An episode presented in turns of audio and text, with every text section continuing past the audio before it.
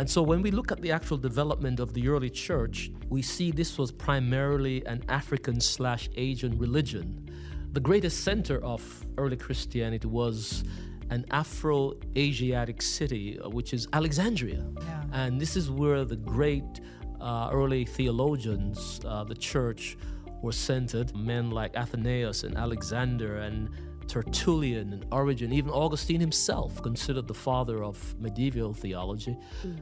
Almost all of them are African. Welcome back to Advent Next, a theological podcast for curious faith discussions. This week's recommended reading for our podcast is a book by Thomas Oden entitled How Africa Shaped the Christian Mind Rediscovering the African Seedbed of Western Christianity. Our guest today is Dr. Trevor O'Reggio, chair of the Church History Department at Andrews University and a specialist on Reformation history. Today we are discussing the non Western African history of Christianity, as well as the contributions of African intellectualism to our modern understanding of Christianity. We'll also be discussing the Western experience for African slaves who became Christians during the span of slavery in the U.S. It's an incredibly enriching topic that you don't want to miss. If you'd like to listen to some of our other podcasts, you can find us on Spotify, iTunes, or Apple Podcast at Advent Next, or follow us on Instagram, Facebook, or YouTube at the handle at Advent Next. My co host today is Michelle Odinma, seminary student and legendary singer songwriter. You can follow her at Michelle Odinma Music. And as always, I'm your host, Kendra Arsenault, and this is Advent Next. You taught a very interesting course a couple years back. Uh, what was the title of that course again? History of African American Religion, yeah. Yeah, and I thought it was uh, very interesting. You sent me the outline, and I was like, I really want to do a podcast on this yeah. topic because it. I feel like it's so relevant. You know, going to kind of a secular university, a lot of the uh, rhetoric is that the the Bible was written from a Western uh, perspective, and it was uh, used solely as a tool of oppression. It's a fabricated account, um, and even though uh, there's no question the Bible has been used as a tool of oppression, people have justified slavery through it. Um, and I want to just kind of get a little bit of the non-Western history of Christianity. Is is the Bible really a Western uh, fabrication, or what is the true non-Western history of Christianity? And I've heard this notion being bandied about for a while uh, that Christianity is a Western religion. You know, I've heard a lot of Muslims saying it's the white man's religion. You know, as a way of oppressing us blacks. But in order for us to understand Christianity, we have to go back to its roots. And uh, just think about the place from which Christianity emerged, you know, Palestine. So we could look first at the geography uh, geographically, Palestine is connected with Africa and with Asia. It sits right there as a kind of uh, in the centerpiece between the two continents. In fact, mm-hmm. some historians identified Palestine at that time as Northeast Africa. Uh, Christianity is embedded right there in the context of Africa. Now we can go back beyond Christianity mm. and consider Abraham mm. uh, who's considered the father of the Jews, who spend uh, time in Africa. Joseph spent time in Africa, and the people of Israel spent 430 years in Africa. Now, when we come to the New Testament, uh, we know that the first non Jewish convert was an Ethiopian, he was an African. Mm. Yeah. The first non Jewish convert to the early church was an African who then takes the religion back uh, into Africa. And so when we look at the actual development of the early church, we see this was primarily an African slash Asian religion. The greatest center of early Christianity was an Afro Asiatic city, uh, which is Alexandria. Yeah. Mm. Uh, although uh, it was named Alexandria, but it was in Egypt, but it was an African city. Yeah. And this is where the great uh, early theologians, uh, the church, were centered. And uh, when you look at the names of the early church fathers, you know, starting with uh, men like Athanasius and Alexander and Tertullian and Origen, even Augustine himself, considered the father of medieval theology, mm. almost all of them are African. So mm. the, wow. the first 300 years of Christianity had its, its roots uh, its foundation in the continent of Africa itself. Wow. Well, so with that, since it, I guess a lot of people don't know that. I didn't know that before. Okay. You know, uh, taking your course in the seminary. Um, how did African intellectualism and early development of Christianity within Africa kind of contribute to our Western understanding of Christianity Okay. today? Yeah. So that's that's a, a good uh, question. I want to refer you to a book written by Thomas Oden called "How Africa Shaped the Christian Mind: Rediscovering the African Seedbed for uh, Western Christianity." And in that in that particular book, uh, by the way, Oden is a white scholar. He lays out actually seven areas where Africa is actually shaping Western Christianity. So, what we need to understand is that the movement of Christianity is a southern movement to another movement. All of the the intellectual platform of, of the religion is being established in Africa and it's moving west and north.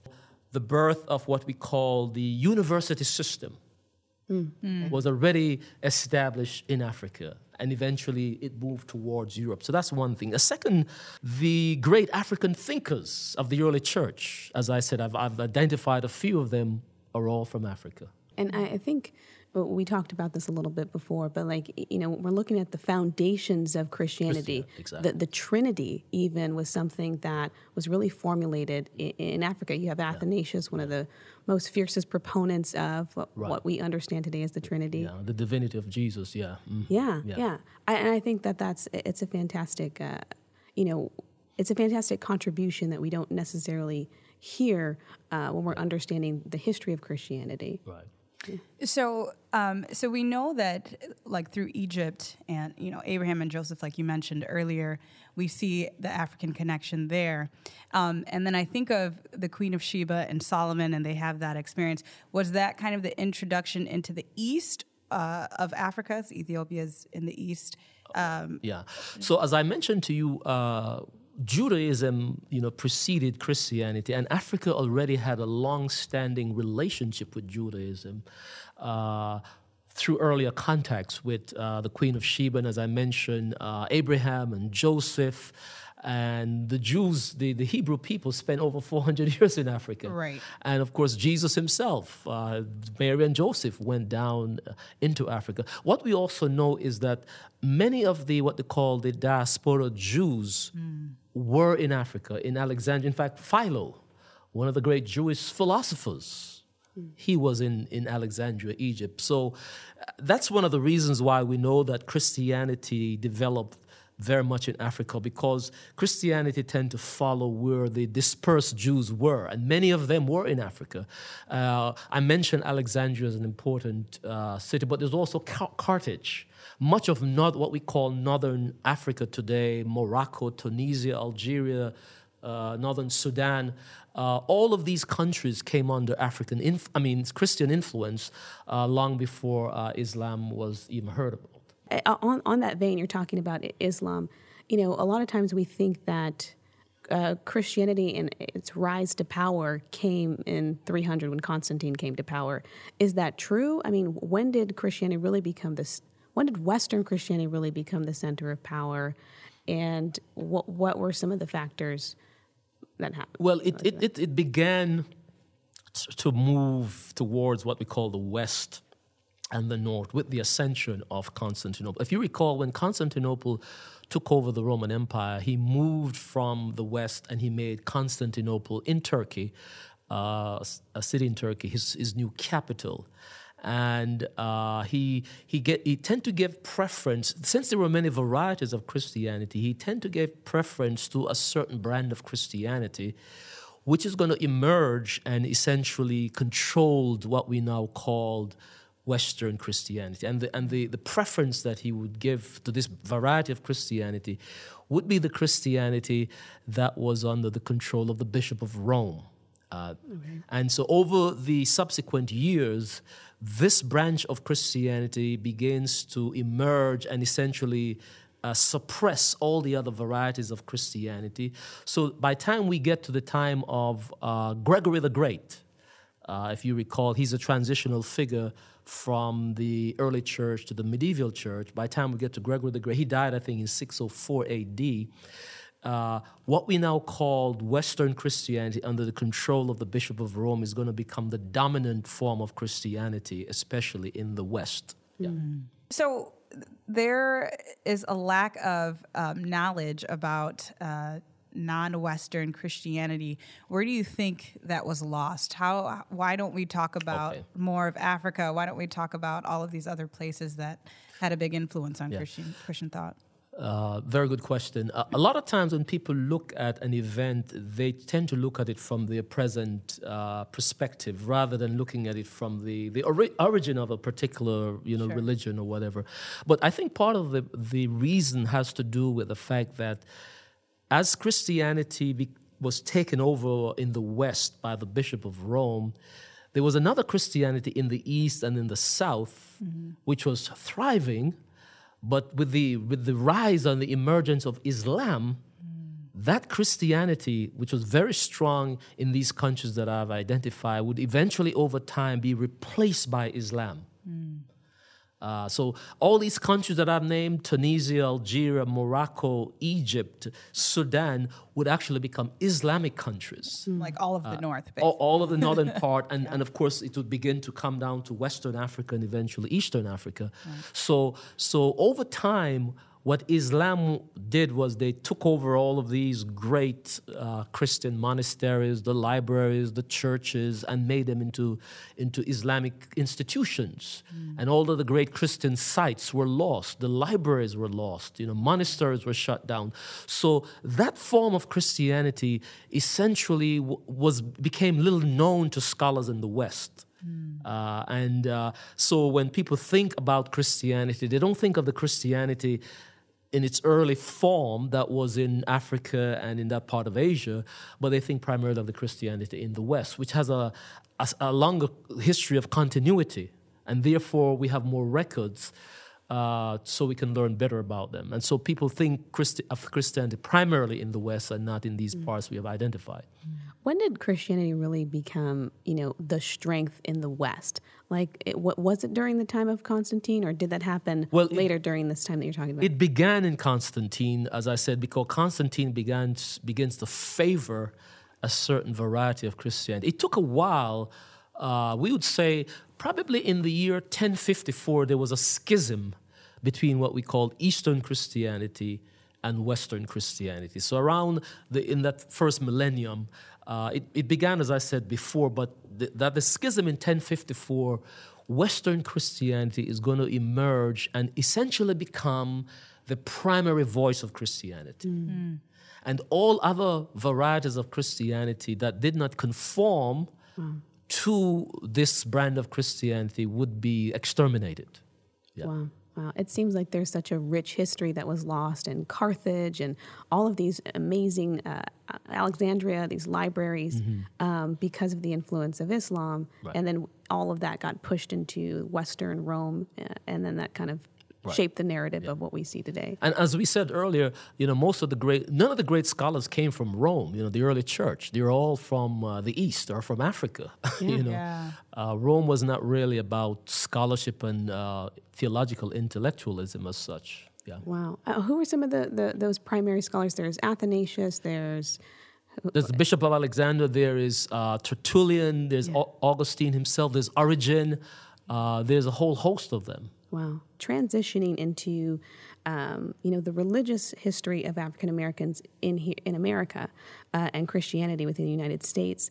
What ways uh, is the Western narrative of Christianity in the U.S. different from the African narrative of the arrival in the U.S.? And a lot of times we see uh, America as like, oh, it's a promised land that we've come to uh, and an escape from you know European persecution, but that was not particularly the history of African Americans in their arrival to the United States. All right. So by time the uh, the Christians, uh, the American Christians, came to what we call the Americas, Christianity and what we call Western culture had become one. Mm. Western culture essentially had co-opted Christianity. So Christianity was now being interpreted primarily through the eyes of Europeans. And there was a lot of perversion about it. Mm. So when they brought this religion, this so called religion, this Christianity, essentially it was what I call a white man's religion. Uh, all the creatures were white. The angels, God is white. You know, I mean, it's, it's, it's essentially a Eurocentric religion. Right. And just imagine you're a black slave from Africa, and this religion is being put forward to you, but it's a religion that essentially says to you, your place as a slave has been foreordained by, by, by the gods of Christianity. It, mm. it, this was not a religion that was receptive to African slaves because the religion essentially was reinforcing their status as slave and essentially saying that the God of the Christians was in agreement and condone uh, the enslavement of, of Africans uh, in the Americas. Uh, so essentially, the, the, the religion became a tool to justify slavery. Uh, it became a tool to try to pacify the slaves and to make them more uh, obedient and servile to the wishes of their white masters in America. So it sounds like it wasn't so that, that the Bible and the and the development of Western Christianity, you know, was used as a tool of oppression. Right. So, so what these uh, and, and these people are Christians. They're, these are not un- non-believers. These people who are creating these slave systems are Christians. So they, they went back to the Bible, and they they came up with a series of arguments to justify theologically justify the existence of slavery. I'll give you a few examples. They went back to uh, the book of Genesis and they identified Ham as the children of blacks and claimed that the children of blacks, their destiny was to be servants. They look at Abraham and said, Look at Abraham, the father of faith. He had slaves and God blessed him. Uh, they look at the instructions given about slave in the book of Leviticus and other books, Exodus, and suggest that you know, God is in total conformity with the practice of slavery. And then, of course, they appeal to Paul the Apostle, where he talks about, you know, servants obey your master. So they, they, they use a whole range of theological arguments to justify the existence of slavery. In their minds, they saw slavery as something that is actually good. In fact, initially, uh, when, they, when they brought Christianity to slavery, to the slaves, they wanted to convert the slaves.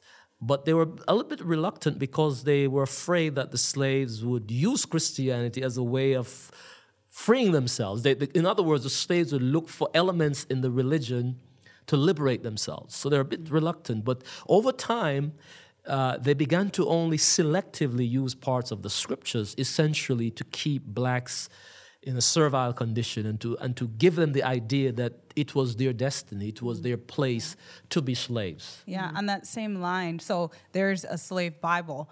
So what what was um, a slave's kind of introduction to Christianity? What did it look like when they were introduced Okay. to this religion? So uh, initially, when when uh, Christianity first came to the Americas, there was a standard tradition in English culture that says a Christian cannot hold a fellow believer in bondage. You know, so the English. Uh, early English colonists in America had a dilemma. They had to get around this particular tradition. And so, uh, very early in, I think, 1667, the legislature in Virginia decided that even if a, even if a slave became a Christian, it didn't alter his condition as a slave. So very early, uh, they made it clear that uh, if a Christian became, I mean, a slave became a Christian, that would he would still remain a slave. Uh, but of course, this was not a positive thing for a lot of slaves who desired to be Christians, and they were thinking maybe the slaves would use this tradition as a way of trying to get out of their condition. But as I said, they made it very clear very early that, you know, we, we're going to make sure that the law keeps a slave as a slave regardless of their state as a Christian. But the turning point for Christians, uh, for slaves and the introduction to Christianity took place in the, the Great Awakening. It was a great religious revival just prior to the American Revolution. And uh, for the first time, Chris, I mean, slaves, black slaves, responded in any great numbers to the Christian message. Mm. Uh, revivals tend to break down barriers, and whites and blacks. This was actually the first context in which large groups of whites and blacks met together, and in that, the midst of the revival, uh, people experiencing all kinds of emotional turmoil. Mm. Many black slaves actually uh, became Christians. But what is important about this turning point is that the African American slaves are actually going to reconfigure Christianity. Right. They're going to recalibrate it to fit their own situation. In other words, they were not going to take the form of Christianity that was being given to them by the white slave masters. Wow. Wow. And and I guess I'm always blown away because, you know, I, I, I don't doubt maybe the sincerity of some of the, the early uh, white Christian followers, but I just I don't understand how they couldn't see their own hypocrisy. What what was it that happened in the culture that they felt that you know, a God who was who released his people from Egypt, that the um, that he was a God of redemption, would also at the same time hold this kind of cognitive dissonance where he's enslaving people. Like, what was it? Hypocrisy? Like, what was kind of the the motivation behind all that? I think we could think of it in terms of the economic necessity. Mm. For example, in Virginia, they needed laborers to uh, for the plantation, back tobacco plantation. They needed hardy strong workers, and they discovered that the Native Americans were not able to withstand the rigors of labor. And of course, we know the story of how the first blacks came to Jamestown, Virginia in 1619. Uh, a Dutch ship actually brought a group of black slaves uh, to uh, Jamestown, Virginia. The, these slaves were actually captured from a Portuguese slave ship. Uh, in other words, there was actually slave trade taking place 100 years prior to this with uh, the Spanish and also the Portuguese. But English America, they came in 1619, and they discovered that these Africans were very well acclimated to the, the weather of Virginia uh, over time and also to the rigors of labor. And the slave trade essentially took off from there. Mm-hmm. But it was out of ne- economic necessity. They realized that they could uh, make great profit mm. if they traffic, you know, in, in, in, human slave, especially black slaves. So for almost the next 300 years, it becomes part of the economic policy of English North America mm. uh, in bringing black slaves. They came uh, to the other British colonies, Barbados, Jamaica, in great numbers. So was that the point where they began to try and justify yes. slavery with yes. different means such so, as science and exactly so as slave evolved and became an institution at first the, lo- the rules around slaves were very loose uh, because initially the slaves the black slaves actually work alongside uh, indentured laborers uh, from Ireland. And there was a famous revolt, it's called the Bacon's Revolt, mm. in which the, the white slave owners recognized that if the indentured white laborers and these black indentured laborers and black slaves got together, it could be a threat to the social order. Mm. And so they made they began to make a distinction based on color. Mm. It's the beginning of what we call black slavery in America, wow. where now blackness was associated with, with, with slavery. And so over time, that philosophy is going to evolve and it would go beyond slavery so that even if you were uh, a freed black person, mm-hmm. you would still suffer the limitations uh, that was imposed on uh, black slaves. Wow, wow. And, and I, I, look at even our culture today. I mean, within the body of Christianity, um, you know, there's a lot of just, I would say, like just disagreement between brothers and sisters in Christ because of their political views. You know, uh, some people who, uh, you know, who come even from mixed families. One parent who's white is wearing a MAGA hat, and the child who is mixed race feels betrayed by their parent to say, "How could you uh, side with this person?" And I think that that kind of those feelings and those sentiments are still happening uh, between brothers and sisters in Christ. So, how in the early days, like how how did they navigate? What, what, what did it mean to be black and Christian? It seems like there's a dual a dual experience okay. happening there. Well, well, let's back up a little bit. They had another problem that the the early slave masters had, and that was what do you do with the the, the children of mixed heritage? Mm. Yeah. Uh, how do we define their status? uh, most of these children that were born were born of black mothers. And so they made another law, colonial legislation, they made another law in which they define the, the, any child born of a black mother would still retain the slave status of the mother. Mm. Because almost all the children that were born were liaisons between white men and black women. So all of these children born, it, they would not be altered. Their, their status would not be altered based on the status of the father, but was based on the status of, of, of the mother. Mm. Now, as, as slavery evolved, you have to understand also that slaves begin to look at America very different from, just like how you have this difference in politics right now between various me- family members. Slaves begin to look at America not as Canaan land, but as Babylon and Egypt. Mm. These are the two historic oppressive nations of the Hebrew people, mm, right, right. Egypt and Babylon. And of course, most of the white settlers coming to America, they see America as what? Canaan land. Yeah. Mm. It's a land of endless opportunity. Mm. And so we have this, we have this kind of uh, uh, a parallel that has actually uh, continue on uh, throughout the nation where one group, because they're given certain privileges and opportunity and resources, uh, see America as this great land of opportunity, and another group, being oppressed, sees America as a land Babylon. They see it as a land of oppression. Egypt, the, you know, these historical enemies of, of, of, of, of the Hebrew, and what the these black Christians essentially began to do, they began to see themselves as the ancient Hebrews. Mm. They took on the spirit, they took on uh, the, the thinking of these ancient Hebrews that mm. they're the oppressed people. Yeah. Uh, and uh, but just as how God delivered the ancient Hebrews, they had the confidence and the assurance that ultimately God would bring them deliverance. If you like today's broadcast and you'd like to find out additional information on today's topic, you can read more in Thomas Oden's book, How Africa Shaped the Christian Mind.